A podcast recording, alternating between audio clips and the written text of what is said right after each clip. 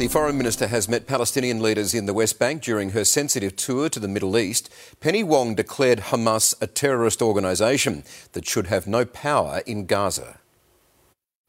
Crossing into the West Bank, it takes two cars and a diplomatic tightrope. Hello, welcome. Seven News joined Penny Wong's convoy for meetings with the Palestinian Authority's Prime Minister.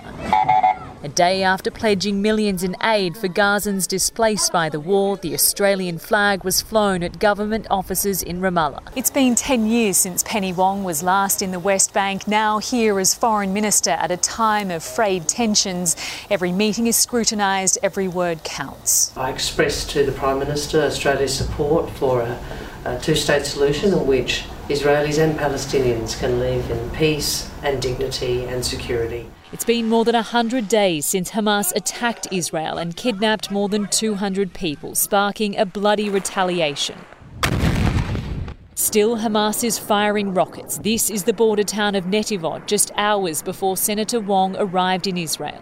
Is it your view in calling for a ceasefire that peace can be achieved through diplomatic negotiations with a terror organisation? We believe that Hamas has no uh, place in the future governance of Gaza. We believe that Hamas is a terrorist organisation which is in, have engaged in atro- atrocities and terrorist acts. Stopping the launches before they happen, still a daily battle.